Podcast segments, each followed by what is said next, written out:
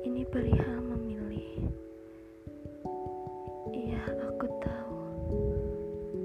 Memilih adalah keinginanku. Memilih adalah keputusanku. Tapi bukan hanya perihal memilih.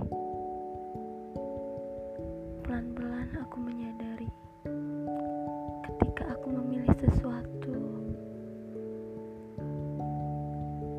aku harus siap atas apa pun itu resikonya. Entah itu sesuatu yang baik